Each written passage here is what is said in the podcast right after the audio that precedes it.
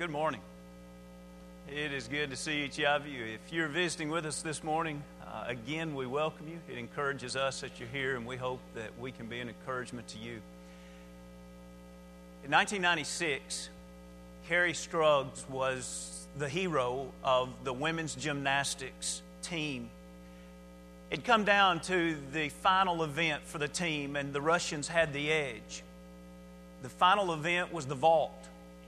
And upon this event, the American that would go just before her fell twice. The only hope for America would be Kerri. Kerri was already injured. As she ran that 82 foot runway, she gave her all. And when she landed the first vault jump attempt, you could tell as she gave way to her foot and put her hands in the air that she was in great pain. As she went back for her second attempt, her coach came over to her because she was limping badly. He somewhat seemed to be encouraging her, maybe not to actually make the second attempt. But yet, she went ahead and she did it. This is how one reported on that event. Racked with pain, she made one final run down the runway. She did a cartwheel off the vault, landed on the springboard, sprang onto the horse, did a single twist, and landed full force on both feet. But the pain of two additional torn ligaments in her ankle caused her to momentarily falter. Then she straightened up, balanced on her right foot, lifted both hands in triumph, and with tears coursing down her face, won the gold. And then she fell to the floor, rocking with pain as her coach came and carried her to the podium to receive her gold medal. When she was asked why, in the condition she was in, that she would ever have tried to make that second attempt, she said this I knew that if I didn't do the vault, we weren't going to win the gold. And all the hard work the whole team had put into it would be for nothing. She became a national sports hero after that event visiting the president, almost all of the American talk shows, on the cover of Sports Illustrated, on the cereal box of Wheaties. All because she finished courageously. You know, Ecclesiastes talks about it's not all about the swiftest and the strongest. And Paul reminds us over and over it's about the ones who finish. When I originally thought about this series of the joy of the Lord that we would run throughout the year of about 10 to 12 lessons, I simply went through the Bible and I began looking at all the passages that dealt with the joy of the Lord. And so, either last December or, or either over in January, I found this passage in Acts, the 20th chapter, that's just been so capably read for us, that talked about finishing the race with joy. And I thought that will be the last sermon that we'll have in December. Well, because of our theme for next year, there is another passage about the joy of the Lord, many others that relate to the Scriptures. And since next year our emphasis will be on the ancient words, we'll move things around a little bit. And, and I just want to let you know, though, Today is a type of sermon that traditionally would be preached the last Sunday of the year. It's one for us to think about are we finishing? How well are we finishing? It's one to commend those of you that are faithful to God and you are finishing faithful to God, not only this year, but you're planning on finishing your life faithful to God. Paul oftentimes talked about the Christian life of being a race and his point over and over is not about being the fastest or being the strongest. His point over and over is about finishing the race. You know, just this past week, I was in a conversation that made me think about what I'll share with you briefly, but then you'll see the conclusion of this. I remember many, many Sunday mornings, Tracy and I would pull out of the parking lot of where we were worshiping when our two oldest were both in diapers. And uh, being in a smaller church, and if you don't know the tradition of smaller churches, usually everybody has their own row. And so every family is by themselves on their own row. And, and so here, Tracy, for much of the service, would be by herself with two little ones in diapers. And one would have to go get a diaper change. And then as she'd get back in, another one would have to go. And then one would act up. And it was just constant in and out and constantly uh, a young mother fighting and wrestling, if you will, with two babies. And you know well what I'm talking about. And she would say, oftentimes, as we were pulling out of the parking lot, I don't know why I do it. I really don't know why I'm here. I, I didn't hear a word of the lesson today. I, I couldn't pay attention to anything. I look around to some of our mothers here that you bring your babies alone. There's some of you fathers that bring your children alone. And I want to commend you for being at the end of another year and you're finishing faithful. Because one of these days, you're going to see that child enter into their Lord Jesus Christ. And you're going to be reminded of why you continue another Sunday, another year. And one of these days, as a church family, we're going to see one generation move into another generation. And we're going to see your sons and daughters teaching Bible classes. And we're going to see them as deacons' wives and elders' wives and deacons and elders. And we're going to see them at faithfully raising their children.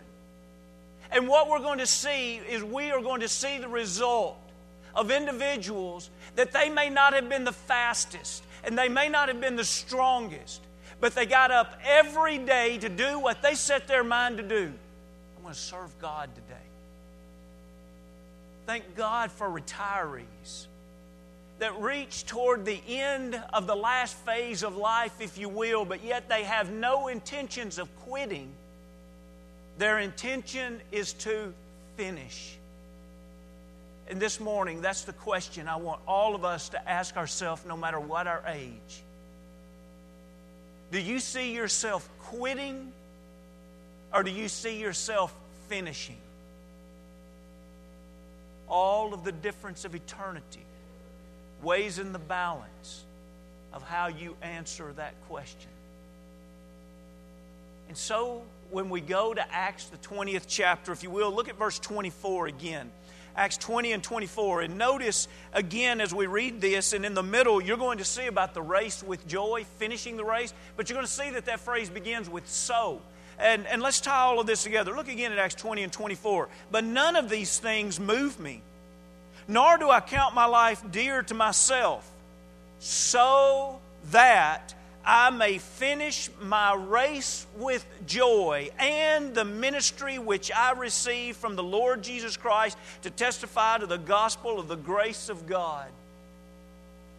Why did he place that so there? Because he had already said two things in this one verse where he was saying, I did this, I did this, and I did these two things so that I may finish with joy. What is it that he did so that he could finish with joy? The first thing that we see is that somewhere along the way, Paul had made a decision to finish with joy. And I believe that's a reference back in implication, just implied there in 24 at the very beginning when he says, None of these things move me. Now, what are the things that he's talking about that wouldn't move him? If you still have your Bible open, you can glance back up to verse 19, and he talked about serving the Lord with many tears and trials, which happened to me by the plotting of the Jews. And then if you skip down in 22 and 23, you see that in 23 the Holy Spirit testified in every city that chains and tribulations await me. And it's talking about the plotting of the Jews and the persecution that he had endured, but especially would endure in the future, that he can make that statement none of these things move me. Paul had already made the decision. He was going to follow the Lord no matter what other people said and no matter what other people did. Does it hurt your feelings when other people plot against you? When he spoke of being plotted against, he said about that time period that he faced it with tears, that it was a trial, and that it were, was tears involved. Now, notice, why is he enduring this? He's enduring so that he can finish with joy. But I need to realize that the race isn't always a joyful race. That oftentimes there's trials and there's tears involved in being able to finish the race with joy. And so as I consider this, I need to realize something very important here. Making that decision to say, Lord, no matter what the persecution, no matter what the plotting of other individuals, no matter who the people or what the situation, today I commit to follow you. I'll serve you no matter what. That's a decision we need to make once. We don't need to wake up every morning to make that decision again. We need to wake up every morning to manage that decision.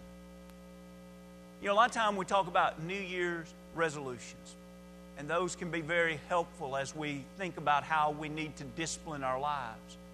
But, friends, I ought not have to make a New Year resolution every year. I want to be faithful to God this year.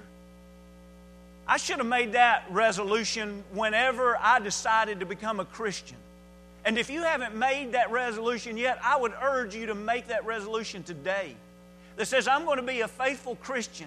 And we wake up every day, we wake up every morning to manage that, to say, What do I need to do today to be faithful to God? Please note this. We don't wake up every day to decide it. Friends, that's a hard way to live. Please do not get angry at me with this statement, but please think about how it could change your life. If last night you had to decide whether or not you were going to put your hands on the alarm clock, I just don't know if we're going to go in the morning. It's, it's getting close to Christmas. We've got a lot of shopping to do. We could sleep in a little bit and then go shopping. I just don't know. What do you think? Should we go? Turn to the kid. What? Do y'all want to go in the morning? That's a miserable version of religion. That's not at all what the Lord has laid out in Christianity. Friends, I beg you to realize you're on a track that if you don't change that behavior, you won't ever finish. You'll quit. If you don't change it, I promise you, you'll quit. You have to reach a point in your faith where you say, forget that. I'm not deciding every Saturday night if God is most important in my life this week. I'm not deciding every Monday morning at work, am I going to lie this week? Am I going to cheat this week? I'm going to decide once and for all, I'm wholly committed to God. And what a relief when we don't have to wrestle those decisions day in and day out. All we have to do then is manage the decision. The most miserable people on earth are people who have to decide on a daily basis whether or not they want to be a Christian today. You can't know the joy of the Lord if you're lukewarm. Lukewarmness is a way that Satan pulls at the very heart of individuals, pulls them into misery as they call themselves Christians. If you haven't found that kind of life and that kind of faith, this morning I want you to think about the joy it could bring as you don't ever have to decide again where you're going to be on Wednesday night. That'd be awesome. You don't ever have to decide again where you're going to be on Sunday morning or Sunday night. You don't ever have to decide again what kind of vacation you're going to take and what you're going to participate in that might be noticed by someone else. I wonder if there's going to be any Christians there. You don't ever have to worry again if the people at work accept you or reject you because you're Christianity. You're not making decisions based on that. They may accept you and they may reject you, but guess what? You don't have to make that decision anymore. You make it once and for all. And after that, you leave it up to God how to be taken care of. As we see this next slide, we see a few artist renditions of what could be multiplied over and over throughout the scriptures. Can you imagine? Can you imagine Noah after about 10 years turning over to his wife one morning and saying, Sweetie, I just can't decide if I'm going to work on that ark again today. This is really getting old. You know, I've been working on it for 10 years and, and I'm not even a tenth there yet. I mean, I don't know. You know, I, I've been wrestling with this for 10 years. I don't know. Okay, now just imagine that again. The next morning. Honey, I just don't know. I, I know I've set the alarm clock and man, I'm tired this morning. I, I'm thinking about maybe just quitting the ark today. But he goes ahead and works. The next morning, honey, I don't know. I, hey, it's getting harder to get the boys up. They just don't want to help me anymore. I don't know. I'm thinking about not working on the ark today. Friends, if Noah would have had the attitude of, I've got to decide every day if I'm going to serve God, would that ark have ever been built? You know the answer is no. Somewhere along the way, he would have said, I'm tired of making this decision. I'm tired of working on it. What do you do? He made the decision to serve God long before God ever asked him to build an ark. How did Abraham put his son upon an altar and lift a knife above his son? It wasn't because at that moment he made a decision to serve God. It's because way before that moment he had made a decision to serve God, and that was simply one of the things God wanted him to do. How did Joseph, taken away from his parents at the age of 17 into a foreign land, how did he have the conviction to turn away from fornication at the time that he was being seduced by probably a beautiful and powerful woman? It wasn't because in, in the heat of that moment that he made the right decision as much as he had made the decision long ago to be a faithful child of God no matter what the cost. How did Shadrach, Meshach, and Abednego, or how did Daniel, how did they find the courage to step into a fiery furnace or into a lion's den? Friends, I offer to you their decision wasn't made at the moment that a trumpet was sounded and they had to decide am I going to bow down and worship God or am I going to stop praying? They made the decision that they would follow God no matter what long before those occasions. Or when we think about Stephen in the New Testament, and, and here he is courageously preaching the truth, and individuals pick up stones, and he doesn't give in, he doesn't give up, but instead he continually preaches and takes his stand with God. Do you think he made that decision fresh right then? Or do you think he was continually acting upon a decision that he had made years before that moment. Friends, I offer to you that people that finish with the Lord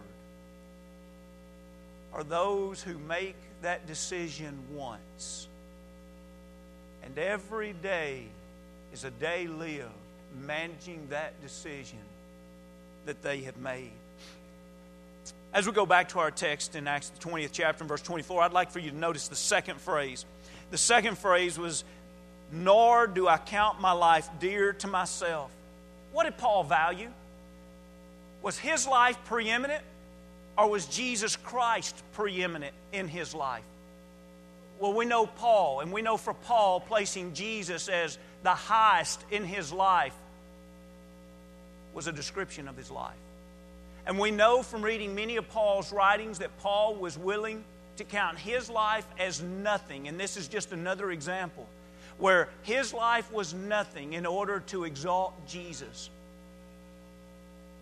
Can we say today that we value the Lord so much that He has the first and the greatest place in our life? Now, here's the challenge. We understand that that's what a Christian looks like.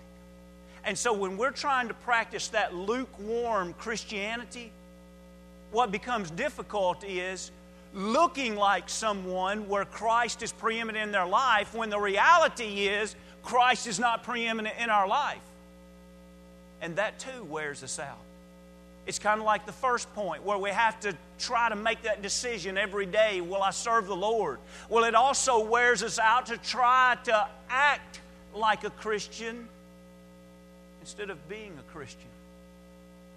You know, sometimes I'm sure parents, in an effort to do the right thing, say to their children, act like a Christian. That's probably pure motives, but it's sending the wrong communication. Children or adults do not need to act like a Christian.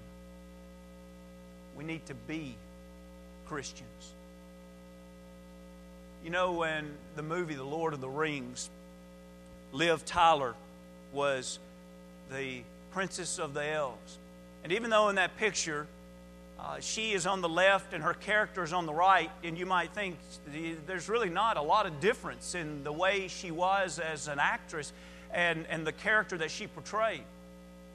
You know, when an interview talking about her role in that movie said the difficult thing about it was every day it took her three hours to get ready. Those elf ears are made out of gelatin and they had to be put on fresh every day, and it took hours.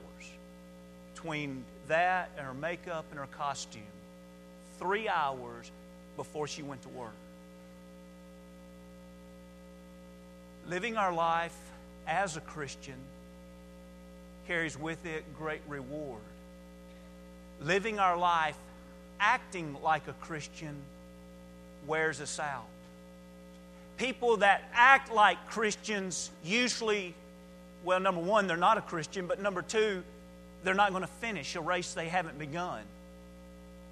And so, what I have to do is ask myself, am I acting in this? Or have I really devoted my life wholly to God? Am I acting in this? Or is that really who I am? I am wholly devoted to Jesus. And that's the life I want to live, and that's the life that I want to finish. Look with me, if you will, to Philippians, the third chapter. Paul is also the author of Philippians. And in Philippians, the third chapter, I'd like for you to notice the word joy here and, uh, and rejoicing. And I'd like for you to see what he sets in, in a type of uh, defining moments here of, of some truths. In Philippians, the third chapter, look at verse 1. Finally, finally, my brethren Rejoice in the Lord. That's what we've been talking about off and on throughout the year. Rejoice in the Lord. And then he says, For me to write these things to you is not tedious, but for you it's safe. Beware of the dogs, beware of evil workers, beware of the mutilation. And what he's talking about primarily through that is how uh, some of the Jews were really trying to bring in circumcision as the only way that a Gentile can become a Christian is to first come through the Old Testament teachings of circumcision, etc. And he's just pointing out how wrong that is, that we find our rejoicing in the Lord. And notice what he says in 3 For we are the circumcision who rejoice or who worship God in the Spirit rejoice in Christ Jesus and have no confidence in the flesh. Though I also might have confidence in the flesh, if anyone else thinks he may have confidence in the flesh, I more so. And then, as we skip down to the end of verse 8, what he's saying as he's doing all of this, that I may win Christ, or that I may gain Christ. As I studied this this week, it stood out as significant that you can really define one or the other. If you're going to say in this passage, Paul, what is it to rejoice in the Lord? What is it to rejoice in Jesus Christ? And he would say, that's the same thing as have no confidence in the flesh. We have to decide are we going to place Jesus as the preeminent one in our life, or are we going to place ourselves as the preeminent one in our life? Now, when we're only acting like Christians, we've placed ourselves as the preeminent one in our life, but yet we like the religious life. Maybe it's that we grew up with that tradition and we feel comfortable with it. Maybe we feel like we need to ease a guilty conscience. Maybe we like other Christians and we want that kind of social visitation on a weekly basis. But, friends, there's a lot of reasons why individuals would be religious but never be devoted to the Lord. And so I have to ask myself this morning have I made that decision? Do I have that value system? Where Jesus Christ is truly the preeminent one in my life. Now, in this text, which we don't have time to develop, Paul writes here in Philippians 3 of several things that he was how he's a Hebrew of Hebrews and tribe of Benjamin, circumcised the eighth day, and uh, uh, a Hebrew of Hebrews, and, and uh, of the law, he was zealous. And he just went on talking about the, the things that he was. If he wanted to boast of the flesh, he could say, Nobody can boast more than me. But he says, I'm willing to give all that up, in other words, as it pertains to him, and use those things only as it pertains to the glory of God. Let's go back, if you will, to our text. And let's look at this final point as we start wrapping this lesson up. Back again, look again at the beginning of 24. None of these things move me. he made a decision that no matter what, he was going to serve the Lord. Nor do I count my life dear to myself. He had a value system where he truly believed that Jesus was the number one in his life. So, in other words, now that he has made that decision and established that value system, so that I may finish my race with joy and the ministry that I received from the Lord to testify the gospel of the grace of God. There's two things here that Paul says he wants to finish. I want to finish the race with joy, and I want to finish my ministry. When we look into the scriptures on this next slide, we see, and we're just going to have to scan a couple of slides here as we finish up, but in 1 Timothy, the first chapter, in verse 12 through 15, we see that Paul speaks of his ministry as being a gift from God. Who is it that finishes ministry, and who is it that, and keep in mind, the word ministry simply means service. Who is it that finishes a life serving God? And who is it that really just never really gets involved in serving God? Well, those who make a decision that no matter what, they're going to serve God. And those who have a value system that the Lord's work is more important than any personal work they have. Do you realize the Lord's work is more important than your career? The Lord's work is more important than any work you have to do around the house. The Lord's work is more important than any vacation you will ever take. Friends, until I can honestly believe that the Lord and His kingdom is preeminent, I'm going to have a hard time finishing something that I've never started. Paul believed that the work of the church was preeminent. And he said, I want to finish that work. Not quit it, finish it. But then notice the second thing he wanted to finish. He wanted to finish the race with joy. As we think about finishing the race, I'd like for you to scan with me Hebrews, the 12th chapter. Hebrews, the 12th chapter, in verse 1, we see that there's a cloud of witnesses that are surrounding, and then as we go in the middle of verse 1, so we need to lay aside every weight and every sin that so easily ensnares us. And notice this let us run with endurance. That's finishing the race. Run with endurance the race that's set before us. Well, how are we going to do it? Looking unto Jesus, He's the beginner and the finisher, the author and the finisher of our faith who for the joy that was set before him endured the cross, despising the shame, and is set down at the right hand of the throne of God. For consider him who endured such hostility from sinners against himself, lest you become weary and discouraged in your souls. Verse 1, he says, run with endurance. In other words, finish it. How are we going to do that? Verse 2, put your eyes on Jesus. Why? He's a perfect example. He hated the shame of the cross, he hated the pain of the cross. Why did he finish? I want to remind you. Remember the seven sayings of the cross? We studied them recently. Do you remember the last thing that he said?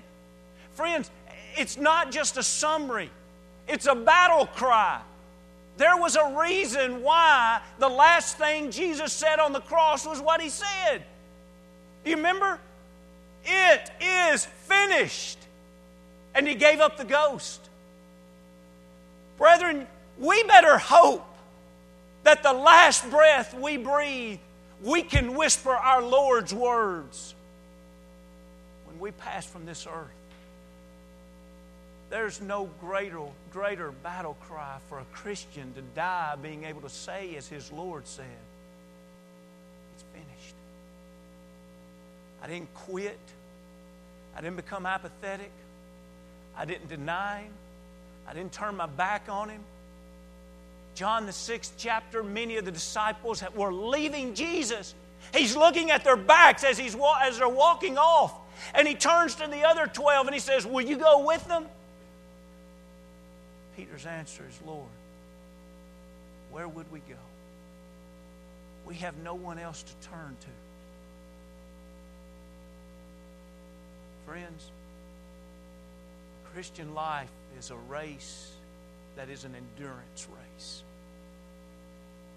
It's a race in which we want to finish. Paul wanted to finish with joy. Some of the last few words that he ever wrote that were of inspiration, they're recorded in the Bible. You remember them well. 2 Timothy, the fourth chapter.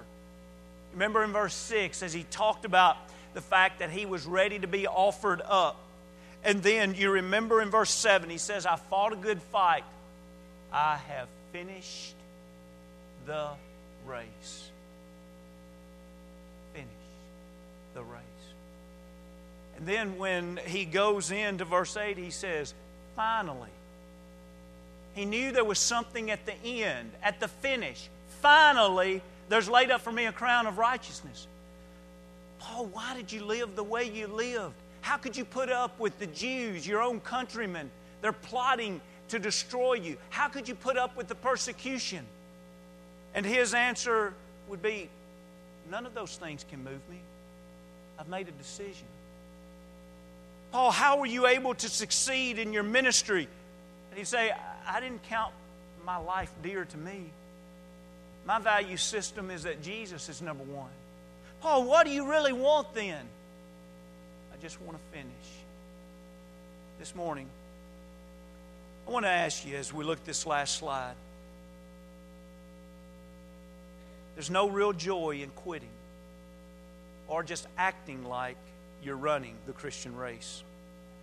The real peace and joy comes from knowing you have made a decision to run for the Lord at any cost until you breathe your last breath.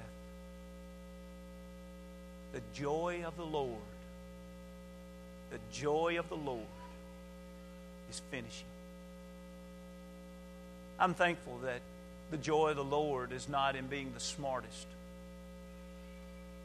I'm thankful that the joy of the Lord is not who has the most talents. I'm thankful that the joy of the Lord is not who has made the least mistakes. I'm thankful that the joy of the Lord is not measured in a merit system of works. I'm thankful that the joy of the Lord is for the Lord to say, I want a relationship with you. I want to save you. And I want us to walk together through life. Don't turn your back on me. Stay with me. And when you die, we'll continue our relationship for an eternity. Friends, have you made that kind of decision? Have you placed Christ in your value system at the very top? Are you on track today to finish with joy? When everything's said and done, that's all that matters this morning, if we can help you become a child of God, if you're a believer, willing to repent of sins, confess before men, will you be baptized to wash those sins away? Maybe you have been baptized into Christ, and somewhere along the way you've lost the way. You've maybe turned back. Maybe you've quit. Maybe this morning you want to make that decision. You want to make that commitment. Let's do it no matter what the cost. The Lord will take care of us. He'll be our friend to the very end and beyond the end. If we can help you in any way, comes we stand as we sing.